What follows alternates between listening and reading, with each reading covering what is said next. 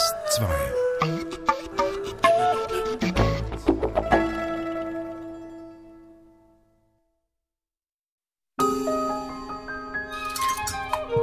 DRS2 Atlas Menschen, Landschaften, Musik. Das Moskau der Radiokorrespondenten. Am Mikrofon Christina Kapretz.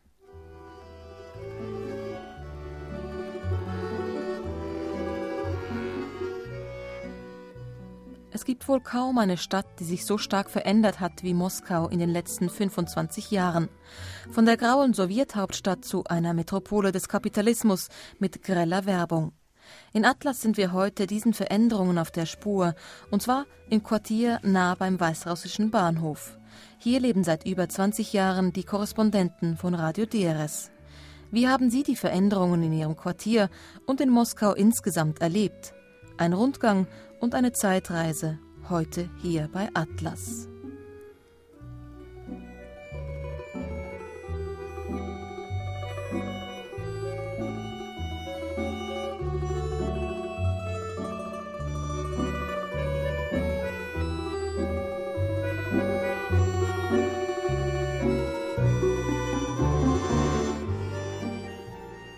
Bei mir im Studio ist jetzt Max Schmid. Sie haben ab 1999 während neun Jahren aus Moskau berichtet. Seit vier Jahren sind Sie pensioniert und zurück in der Schweiz. Sind Sie gerne nach Hause gekommen? Einerseits ja. Äh, neun Jahre sind eine lange Zeit in einer so großen Stadt. Zwölf Millionen Menschen leben dort. Es ist eigentlich ein Moloch.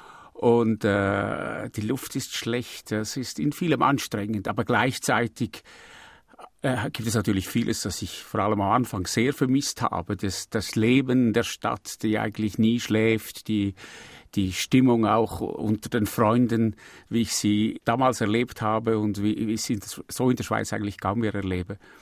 Das ist äh, zwiespältig. Besuchen Sie die Stadt noch oft? Sind Sie noch oft in Moskau? Ja, ich gehe regelmäßig, also einmal im Jahr ganz sicher. Und noch öfters kommen eigentlich die Freunde zu mir. Und äh, ich bin fast täglich im Kontakt mit Skype. Was hat sich denn verändert in den vier Jahren, wo Sie nicht da waren? Es ist vieles weitergegangen von dem, äh, was man schon in den Nullerjahren gesehen hat, also diese intensive Entwicklung. Aber es war auch ein Bruch, also das Jahr 2008 war ja der Beginn der Wirtschaftskrise und die hat Russland am Anfang sehr stark getroffen. Also gewisse Projekte wurden reduziert, sogar eingestellt, aber das hat sich jetzt wieder erholt. Jetzt hat man das Gefühl, der Boom kommt wieder zurück. Gleich hören wir Ihre erste Reportage aus Moskau. Wir starten beim weißrussischen Bahnhof, ganz in der Nähe von der Wohnung, wo Sie gewohnt haben, damals als Korrespondent von Radio DRS. Wo fahren die Züge hin, die beim weißrussischen Bahnhof starten? Einfach gesagt nach Hause, zum Beispiel in die Schweiz. Es gibt direkte Wagen. Jeden Tag fährt ein Zug von Moskau und ein Zug von Basel wiederum nach Moskau. Wie lange fährt man da? 36 bis 38 Stunden. Also es sind zwei Wagen, die werden an Züge, verschiedene Züge angehängt. Dort kommen dann auch die Wagen aus Paris, aus Berlin und alle zusammen fahren dann von Warschau Richtung Moskau. Das heißt, wenn man vom Westen kommt, dann kommt man am weißrussischen Bahnhof an. Genau. Und wenn man mit dem Flugzeug kommt, mit dem Sheremetevo-Flughafen, der große, der größte eigentlich lange Zeit, der ist jetzt auch mit einer neuen Schnellbahn mit dem weißrussischen Bahnhof verbunden, also ein weiteres Tor. Bevor wir Ihren Rundgang hören, den ersten Rundgang, hier jetzt ein Musikstück. Was haben Sie mitgebracht, Max Schmid? Das ist ein Stück aus der Sowjetzeit äh, von einem sehr bekannten, damals sehr bekannten Liedermacher Wladimir Wysotsky.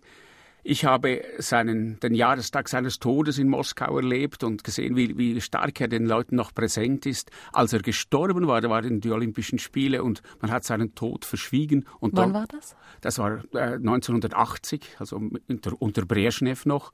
Und trotzdem sind Hunderttausende an die Beerdigung gegangen. Und das zeigt, dieser Mann äh, war wichtig damals.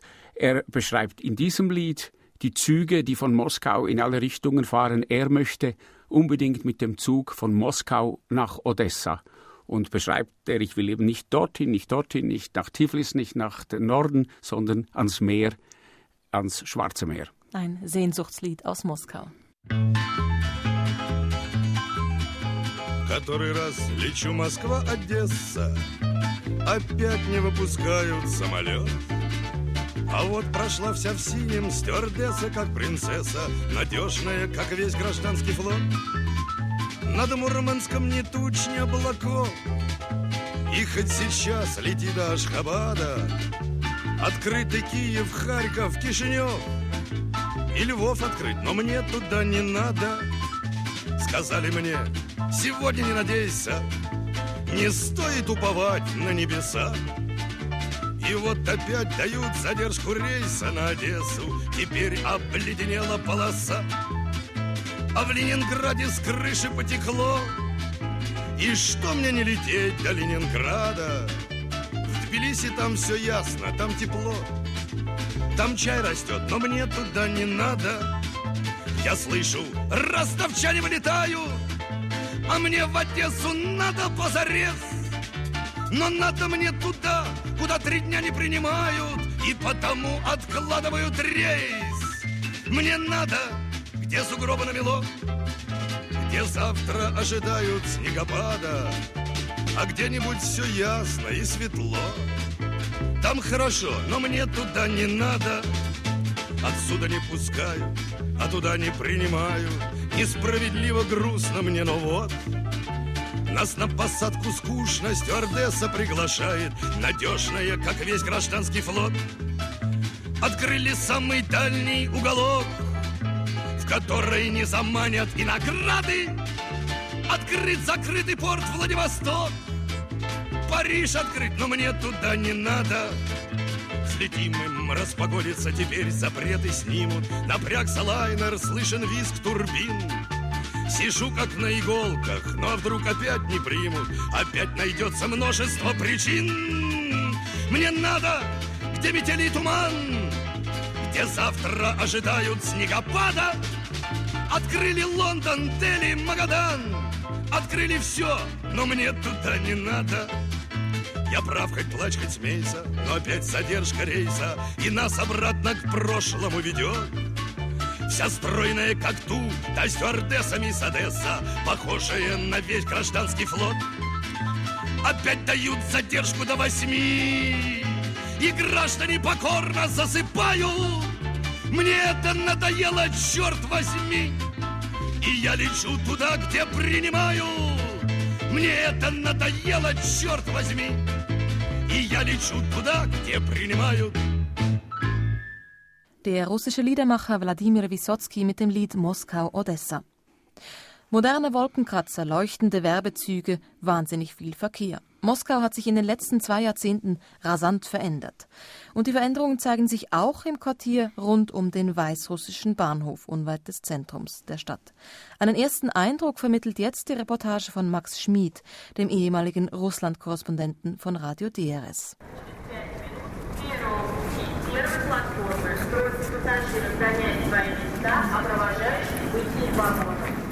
Dieser Bahnhof auf Russisch der Beloruski Vokzal mit seinem türkis und weiß bemalten Empfangsgebäude aus der Zeit des letzten Zaren ist Moskaus Tor zum zentralen und westlichen Europa.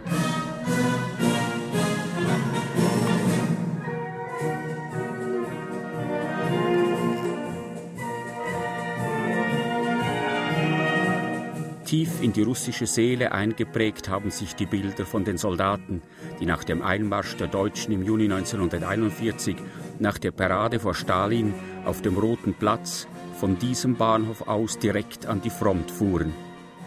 Oder die Bilder überschwänglicher Freude von der Einfahrt der Züge mit rückkehrenden Soldaten nach dem Sieg über Nazi-Deutschland.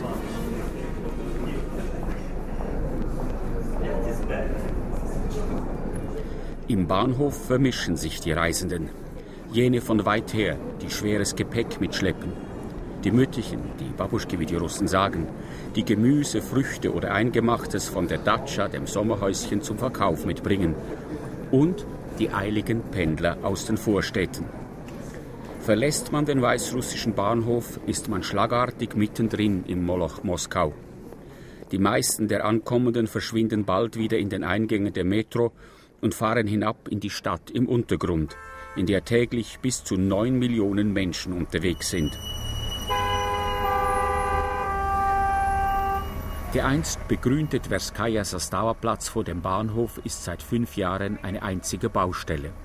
Hier kreuzen sich zwei zentrale Verkehrsachsen. Um den Stau zu bekämpfen, der hier regelmäßig den Verkehr zum Erliegen bringt, wird der Platz im großen Stil umgestaltet. Den Bau eines mehrstöckigen unterirdischen Einkaufszentrums, das nach dem Vorbild des Manegeplatzes beim Kreml geplant war, hat die Stadtregierung vor kurzem überraschend eingestellt. Angeblich aus technischen Gründen.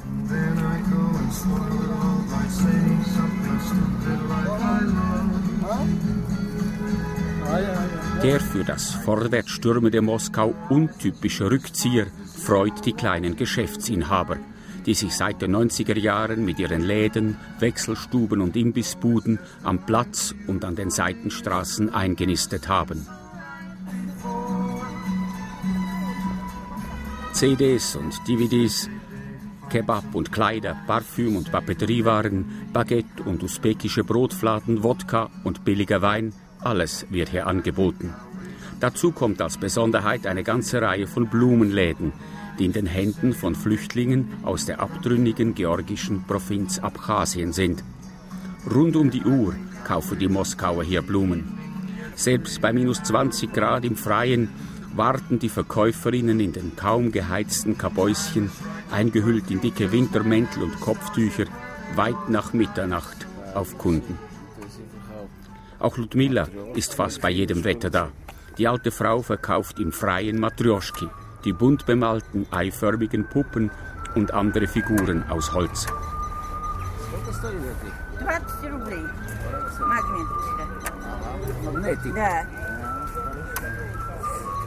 Für die zwei kleinen Maikäfer, für die ich mich interessiere, möchte sie je 20 Rubel. Ludmilla ist 70 und kommt regelmäßig hierher.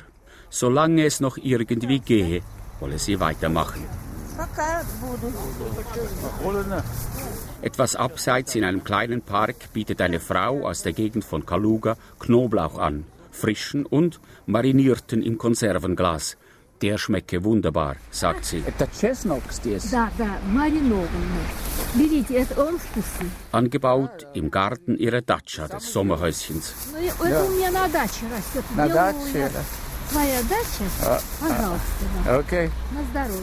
Die Frau muss damit rechnen, von der Polizei vertrieben und für illegalen Verkauf gebüßt zu werden. Babuschki wie Ludmilla sind selten geworden. In den wilden 90er Jahren, als Millionen verarmten, standen Heerscharen von Frauen an den Moskauer Untergrundstationen und boten etwas feil. Die Imbissbuden und Läden in Holzbuden, Metallcontainern und Wohnwagen sind ein Überbleibsel der Schwarzmärkte und Basare der ersten Jahre des russischen Kapitalismus.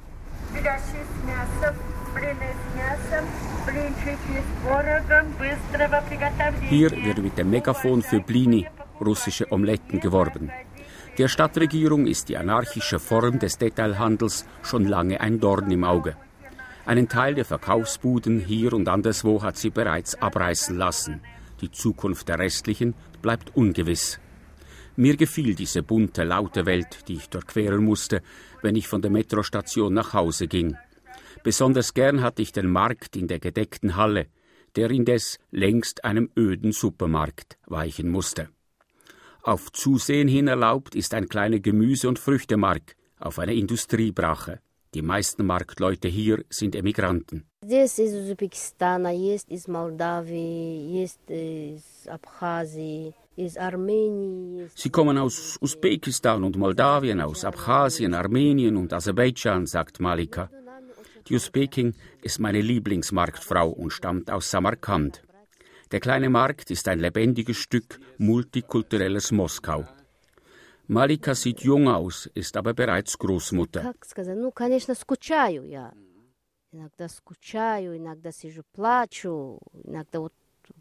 Natürlich habe sie Heimweh nach der Familie.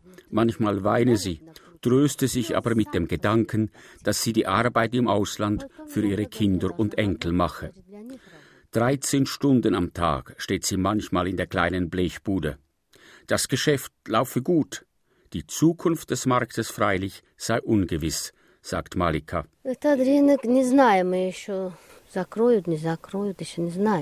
Die Polizei macht immer wieder Razzien. Einmal habe ich gesehen, wie Malika verängstigt aus dem Kabäuschen auf die Straße flüchtete, um den als rassistisch und korrupt geltenden Beamten zu entgehen.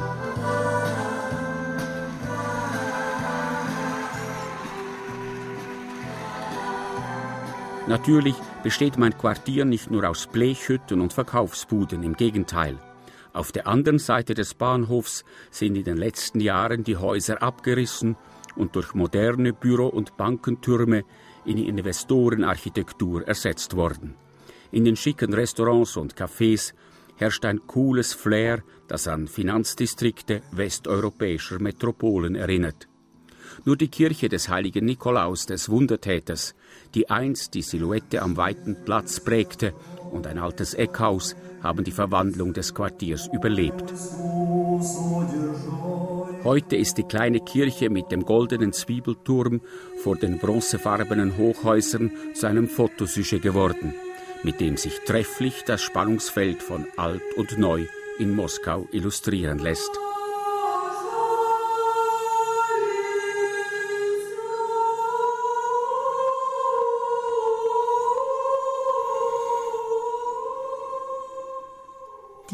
Alte russisch-orthodoxe Kirche vor der Hochhaussilhouette in Moskau.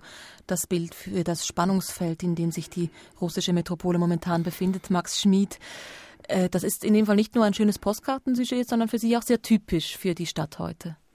Ja, es ist sehr typisch und äh, im Wesentlichen begegnet es einem in der ganzen Stadt, wenn man ankommt schon, überall neue Flughäfen, die sich absolut mit westlichen Standards messen lassen. Dann eben die neuen Verbindungsstraßen. Also man hat zwei Autobahnringe gebaut in diesen 20 Jahren. Man hat äh, riesige Ausbaupläne für die Metro, zum Teil schon gemacht. 22 Milliarden werden von diesem Jahr bis 2020 neu investiert, um das, die wachsende Stadt äh, zu erschließen in dieser Beziehung. Häuser werden renoviert, zum Beispiel die Sowjetzuckerbauten von Stalin, die sogenannten Stalin-Orgeln wurden zu Hotel Four Seasons, das Hotel Ukraina oder das Leningradsky wurde zum Hotel Hilton. Und es wird das ist vielleicht das spektakulärste und ist noch nicht so bekannt, quasi eine ganze neue Stadt gebaut. Vieles ist schon fertig in der Nähe des Weißen Hauses eine ganze Agglomeration von Wolkenkratzern, der höchste geplant 600 Meter hoch, also das höchste Gebäude Europas, viele bis zu 300 Meter hoch.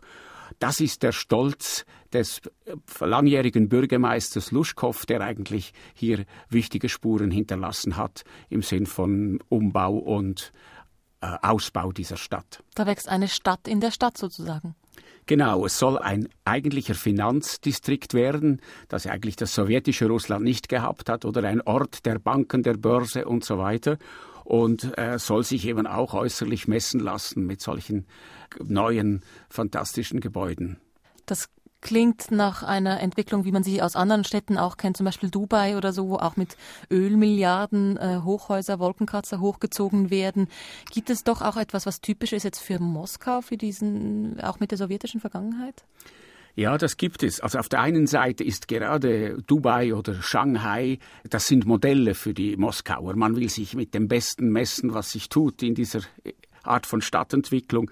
Also eine Art Siegeszug der Globalisierung, aber gleichzeitig würde ich sagen, ist es auch eine Art demonstrative Rückkehr von Schönheit, von Glanz, und das alles nach, einem, nach einer Epoche, die eigentlich durch Uniformität, Gleichförmigkeit geprägt war. Also man will das Besondere. Das ist äh, im Moment, glaube ich, etwas ganz Wichtiges. Uniformität, da denkt man ja sofort an die Plattenbauten der Sowjetzeit.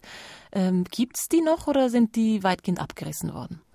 Also wir lebten ja oder wir leben wir Korrespondenten ziemlich nahe dem Stadtzentrum und es gibt bei uns auch dort wo wir wohnen eigentlich Plattenbauten auch unser Haus ist ein Plattenbau da hat man nichts verändert die sind eigentlich auch recht angenehme Wohnquartiere mit viel Grün um den äußeren Bezirk wird weiter gebaut, auch wieder mit Plattenbauten oder mit auf jeden Fall modernen, riesigen Kästen, wie wir sie bei uns eigentlich selten haben. Also es wird ungeheuer viel in Sachen Wohnbau gemacht, aber es ist ziemlich äh, eintönig eigentlich, die neuen Quartiere von Moskau. Also diese Zeit ist noch nicht vorbei. Nur man zerstört die ältesten, die Khrushchev gebaut hat, die vier, fünfstöckigen Häuser und macht dort jetzt 18-stöckige.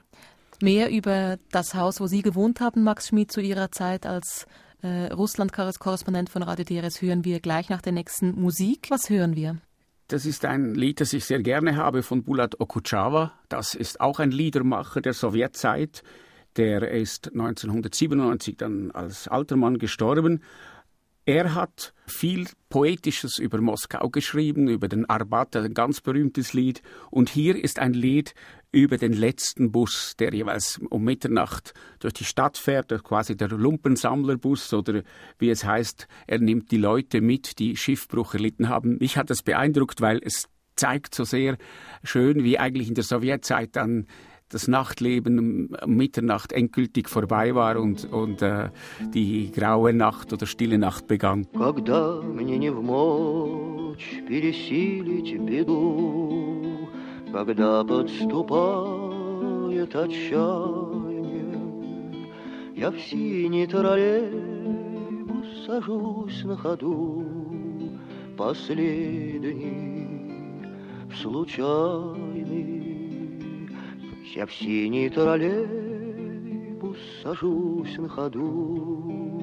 Последний, случайный, Последний троллейбус по улице мчи, Верши по бульварам кружения, Чтоб всех подобрать, потерпевших в ночи, Крушение крушение, Чтоб всех подобрать, потерпевших в ночи, Крушение, крушение. Последний троллейбус мне дверь отвори, Я знаю, как зябкою полночь Твои пассажиры, матросы твои, приходят на помощь Твои пассажиры, матросы твои приходят на помощь.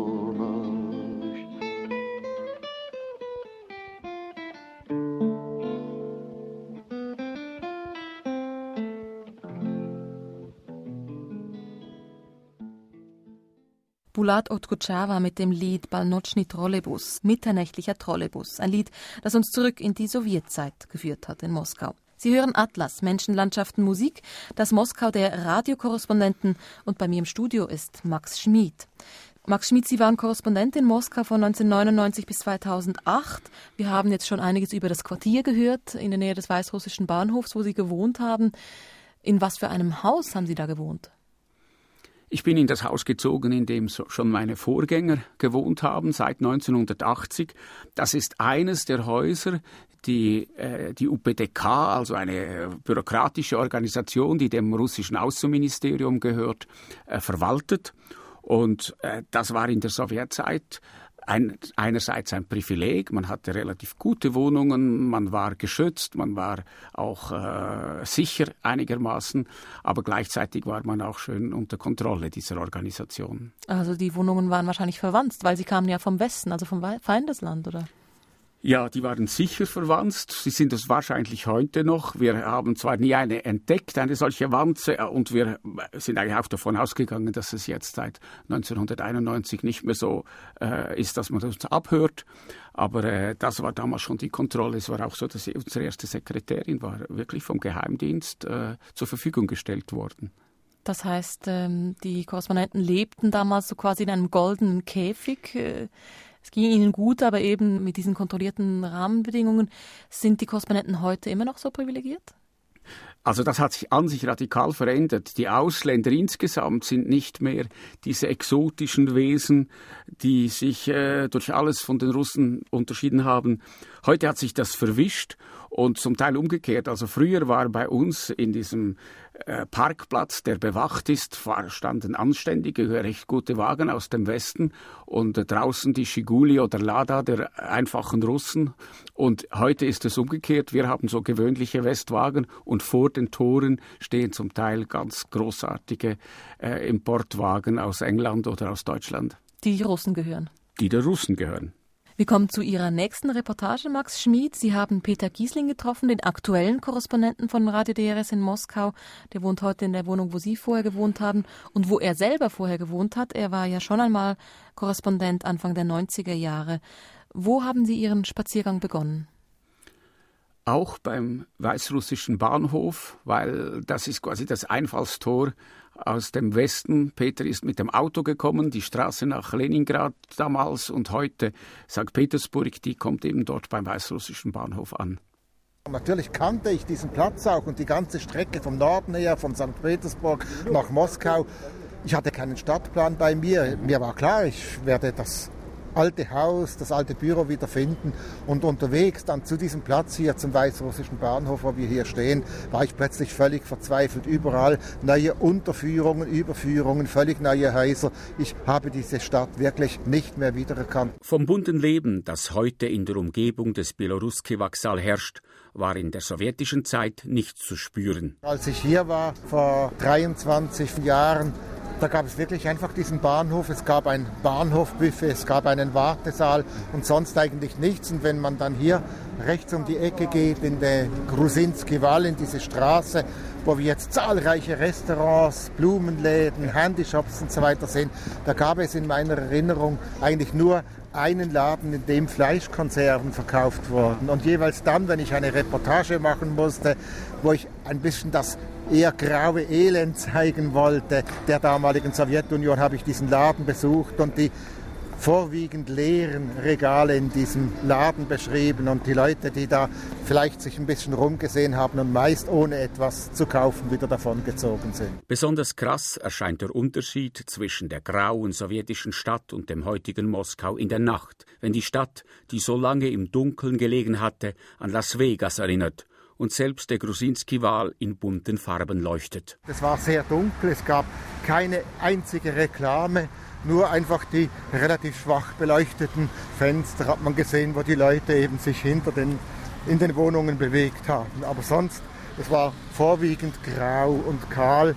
Es gab auch nicht diesen Verkehr, wenn man mit dem Auto selber hier gefahren ist, hat man einfach durchfahren können. Und heute ist es oft so, dass wenn ich, was ich selten mache, tagsüber mit dem Auto bei uns aus dem Haus, aus dem Hof fahren will und beispielsweise Richtung Stadtzentrum mich bewegen möchte, dann, das ist keine Seltenheit, habe ich etwa 40, 45 Minuten nur um die ersten 500 Meter mit dem Auto hinter mich zu bringen. Der einzige Lebensmittelladen, der im Quartier existierte, als mein Kollege 1990 hier anfing, befand sich just gegenüber unserem Wohnhaus. Längst ist er zu einem Selbstbedienungsladen geworden, dessen rot leuchtende Inschrift abends hell in den Wohnraum strahlt. Das war vor allem ein Milchladen und man konnte in einem Nachbarhaus auch sich mit Brot eindecken. Und wenn man aus dem Fenster geschaut hat, hat man nicht diese große Leuchtreklame gesehen, Produkte.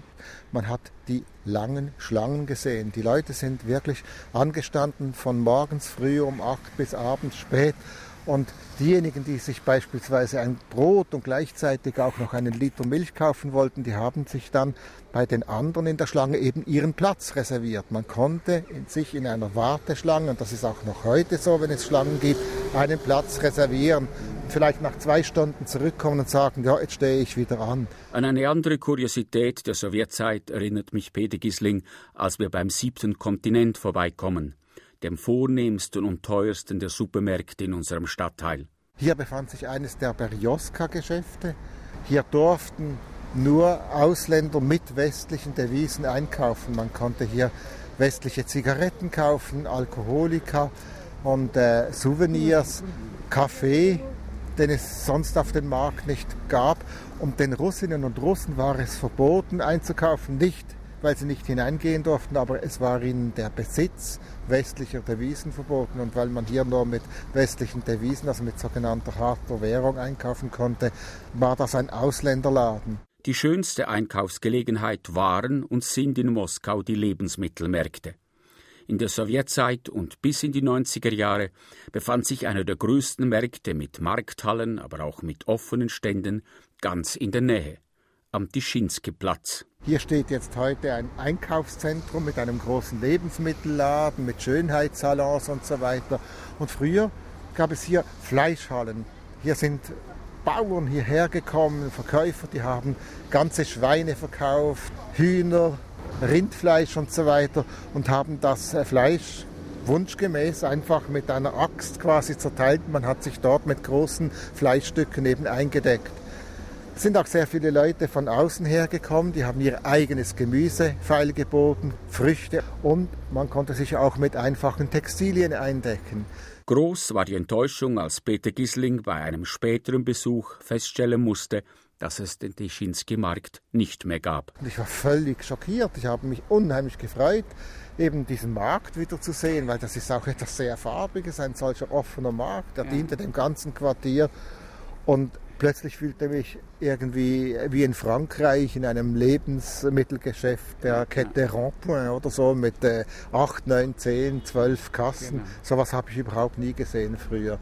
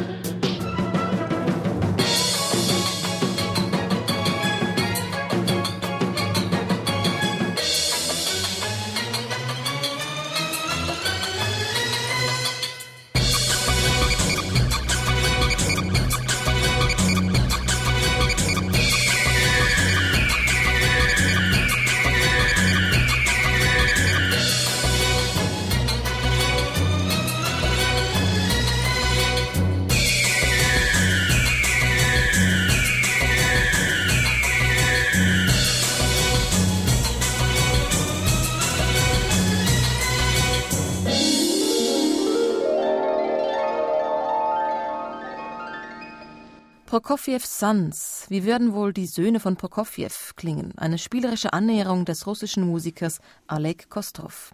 Sie hören Atlas, Menschenlandschaft Musik, das Moskau der Radiokorrespondenten. Max Schmid, wir haben vorhin in der Sendung über die rasanten Veränderungen im Stadtbild von Moskau gesprochen. Jetzt gab es ja historisch schon sehr große Veränderungen. Denken wir zum Beispiel an Stalins Generalplan in den 30er Jahren, wo ganze Straßenzüge abgerissen und neu gebaut wurden. Was sind das heute für Dimensionen? Es sind auch heute sehr große Dimensionen. Also man glaubt, dass unter Stadtpräsident Luschkow, der die letzten 20 Jahre in Moskau regiert hat, gleich viel an historischer Bausubstanz vernichtet wurde wie in der Abrisswelle der 30er Jahre. Also es, es ist vielleicht nicht so offensichtlich, weil damals wurden ganze Straßenschneisen äh, gebaut, damit man äh, eben diese breiten Alleen hat Richtung Kreml und so weiter. Heute geht es eher Haus um Haus. Häuser werden klammheimlich abgerissen, sie werden umgebaut, sie müssen Platz machen für ein Shoppingcenter äh, oder für irgendeine eine gewaltige neue äh, Bauerei der Banken oder irgendeine Institution. Und ich nehme an, das Ganze ist nicht so generalstabsmäßig organisiert wie unter Stalin, sondern das sind private Investoren, die bauen. Es sind private, aber die Stadt äh, spielt eine ganz wichtige Rolle. Also Luschkow hat das schon unter Kontrolle gehabt. Wie, wie weit dann eben Korruption und solche äh, Sachen mitspielen, ist eine, eine andere Frage. Also ich würde sagen, es wäre letztlich möglich gewesen, diesen illegalen Abriss in vielen Bereichen schon zu kontrollieren. Stichwort Illegalität. Das heißt, es, es gäbe Gesetze in Moskau, die aber nicht beachtet werden.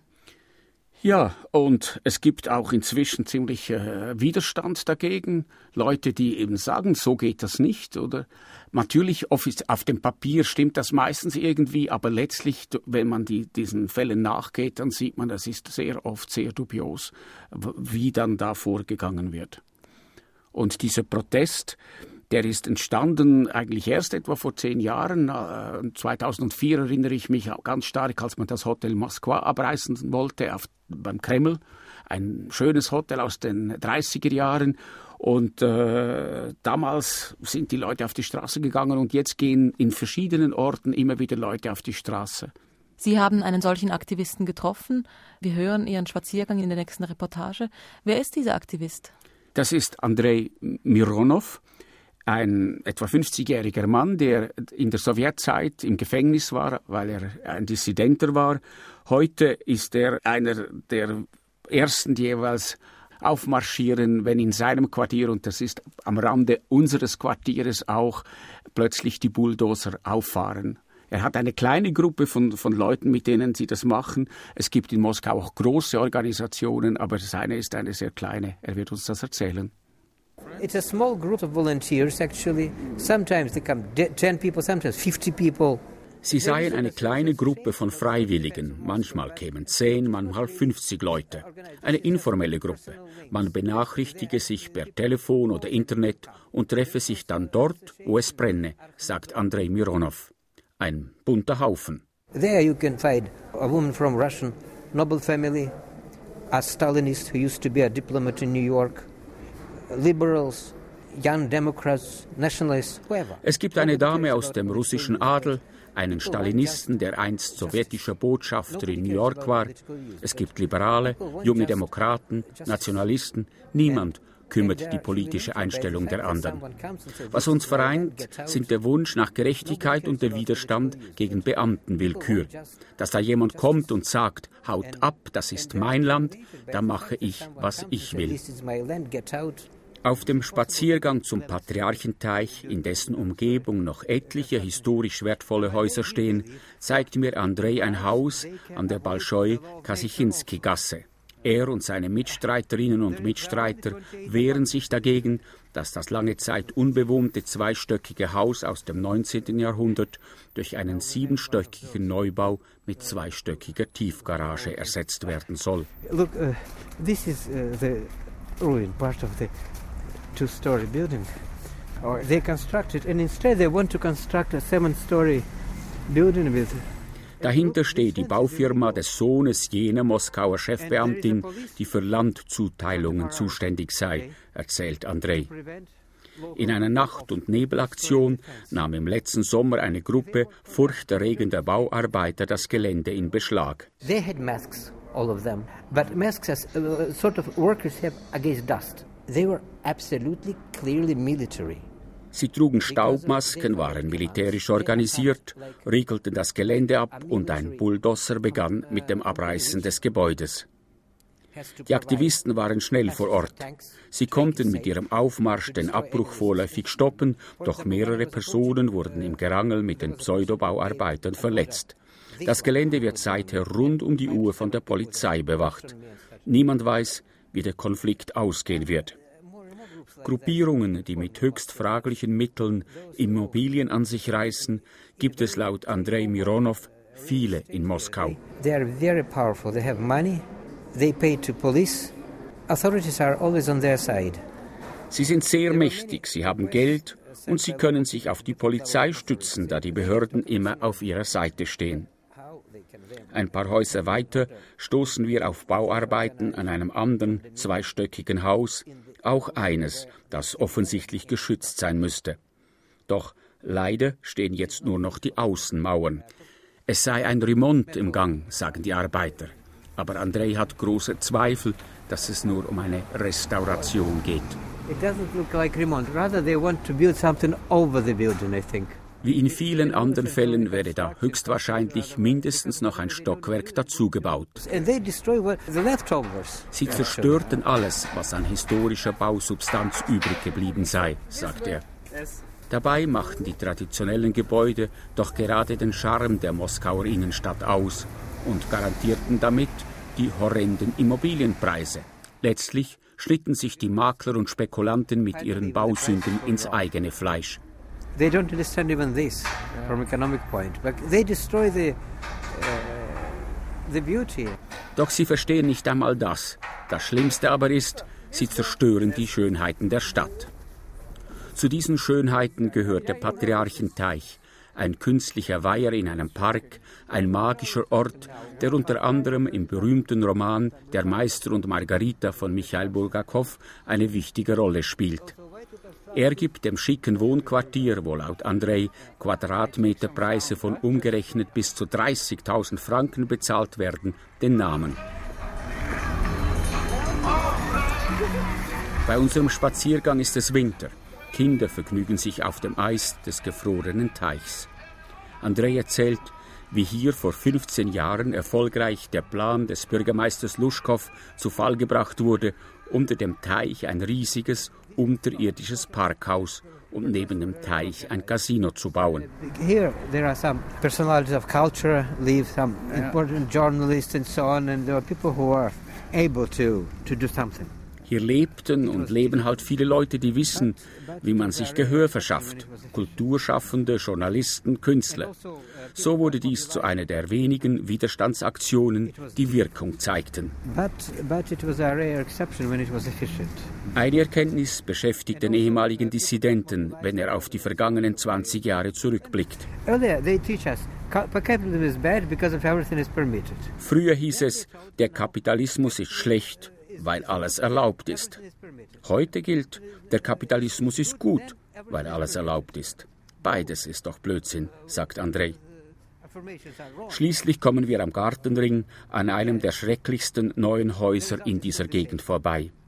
Es ist ein elfstöckiges Gebäude im typischen Luschkow-Stil. Balustraden, griechische Säulen, Erkerchen und Türmchen. People used to call it a delirium of a crazy uh, cook because it looks like a tart, a very cheap tart with artificial colorants.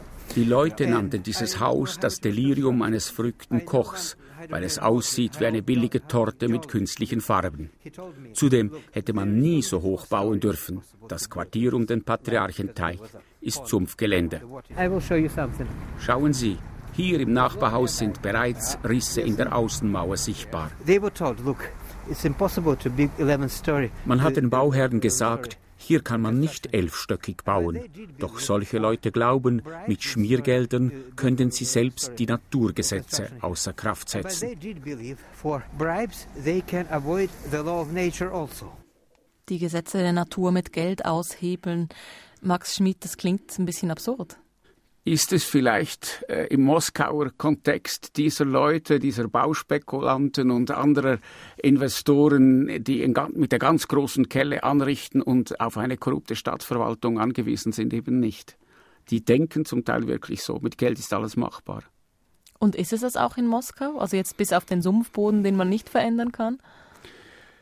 Es ist vieles machbar, absolut. Ich meine, diese bauliche Veränderung, die hat äh, sehr viel mit Korruption zu tun. Und es gibt natürlich noch, noch ganz andere Bereiche, wo die Korruption spielt. Aber ich würde sagen, das ist ein ganz wichtiger Bereich. Und äh, das empört auch immer mehr Leute. Und die Aktivisten, die gegen die Bauspekulation und gegen diese Zerstörung ihrer Stadt in den letzten zehn Jahren eigentlich jetzt äh, schon gekämpft haben, zum Teil mit Demonstrationen, aber vor allem auch mit diesen kleinen Aktionen, die gehören auch zu den Leuten, die jetzt aktiv geworden sind, zusammen mit vielen anderen, bilden sie sozusagen den Kern einer Zivilgesellschaft, die sich nicht mehr alles bieten lassen will. Und das sind die Leute, die jetzt in den letzten Wochen und Monaten gegen Putin demonstriert haben. Bei diesen Demonstrationen, würde ich sagen, spielen genau solche Leute eine ganz äh, wichtige Rolle. Das ist natürlich eine noch größere Dimension. Ursprünglich ging es nur um Wahlfälschung, aber gleichzeitig hat man gemerkt, das hängt eigentlich alles zusammen. Korruption ist eine ganz wichtige Treibkraft der Demonstration geworden und damit plötzlich auch das ganze System Putin, das in den Augen vieler Leute als korrupt erscheint. Und diese Gegenbewegung gegen das korrupte System Putin, die hat auch ihren eigenen Soundtrack. Hören wir zum Schluss dieser Atlas-Sendung noch zwei Musikstücke dieser Gegenbewegung. Max Schmid, was haben Sie mitgebracht? Ja, das eine ist eine Art Hymne geworden. Das ist eine Rockgruppe, die seit Jahren, seit der Perestroika sogar aktiv ist und die haben ein Stück äh, herausgebracht, das heißt Lied über die Freiheit, das man dann überall auf diesen Demonstrationen auch gesungen hat. Und das zweite Lied ist ein, ein Stück vor allem als Video bekannt geworden. Das zeigt äh, ein, ein Irrenhaus und äh, heißt eigentlich, unser Irrenhaus wählt für Putin eine klare äh, Anspielung auf die Tatsache, dass einerseits Wahlen betrogen werden, dass ganze Firmen oder äh, ganze Spitäler, Personal und so weiter äh, gemeinsam abstimmt im, äh, und damit für das Regime stimmt. Soweit Atlas, Menschenlandschaften, Musik unterwegs in Moskau mit Max Schmid und Peter Giesling. Moderation und Redaktion Christina Caprez, Musikauswahl Max Schmid und Valerio Benz. Und jetzt Lied für die Freiheit von der Gruppe DDT.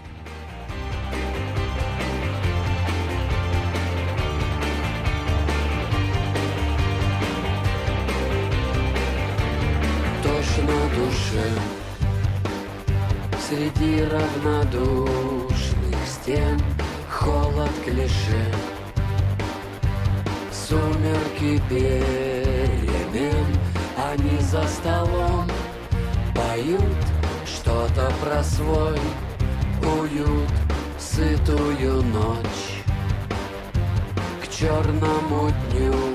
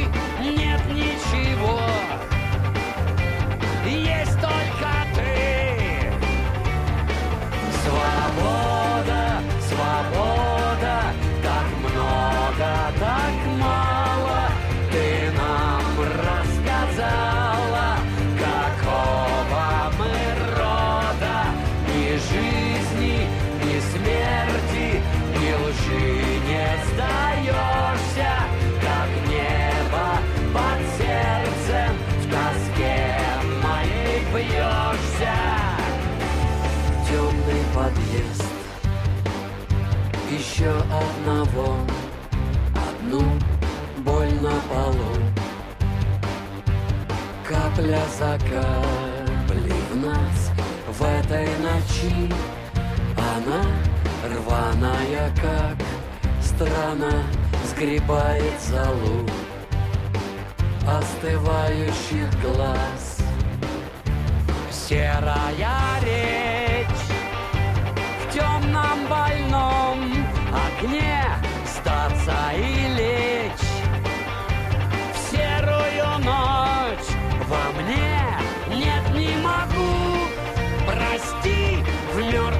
machine.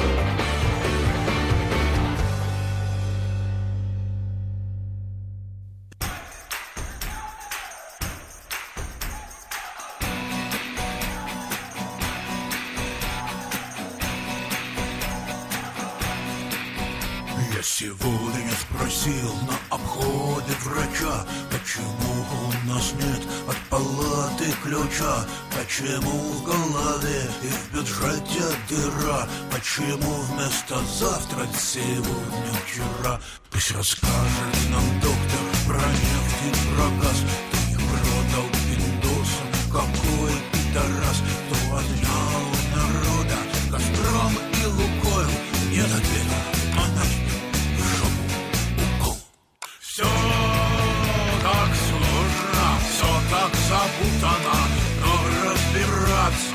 некогда, брат. Наш дурдом голосует за Путина, наш дурдом будет Путину рад. Все так сложно, все так запутано, но разбираться некогда, брат. Наш дурдом голосует за Путина, наш дурдом будет Путину рад. Из розетки я принял секретный сигнал. Говорят, что полиция знал и не знал Но завхоз отожрался, а я похудел. Где же, где же ты, вождь, прекрати беспредел Я писал Белый дом, что тут вор на дворе Что масоны хотят меня сжечь на костре Что кругом разгильдяйство, разбил и раскол. Нет ответа, а на тебе Oh.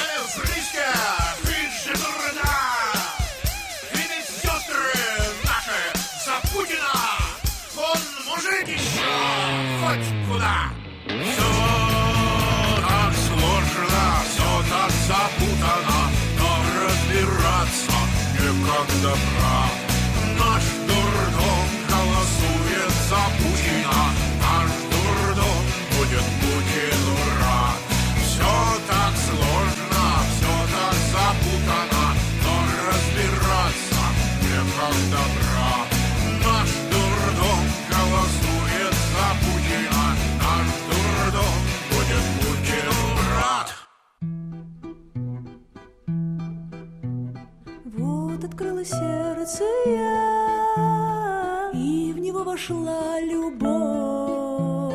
Не просила, не ждала, но не буду прогонять.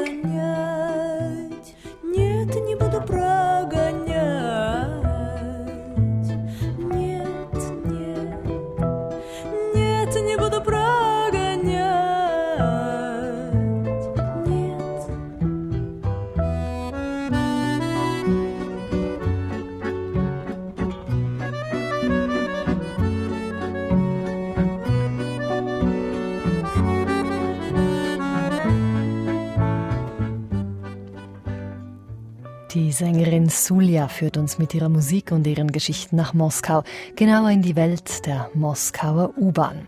Sulja gehört dem Volk der Tataren an und ist in der Wolga-Region Zentralrusslands geboren. Heute lebt sie in Australien. Für ihre CD The Waltz of Emptiness, der Walzer der Leere, hat sie sich ins Getümmel der Großstadt Moskau gestürzt und dort hinab in die U-Bahn, in den Untergrund, der voller Geschichten ist, Geschichten von Heimat und von der großen Freiheit, von fröhlicher Schlaflosigkeit und natürlich erzählt sie auch von der Liebe. Ich habe mein Herz geöffnet und du bist reingeschlüpft.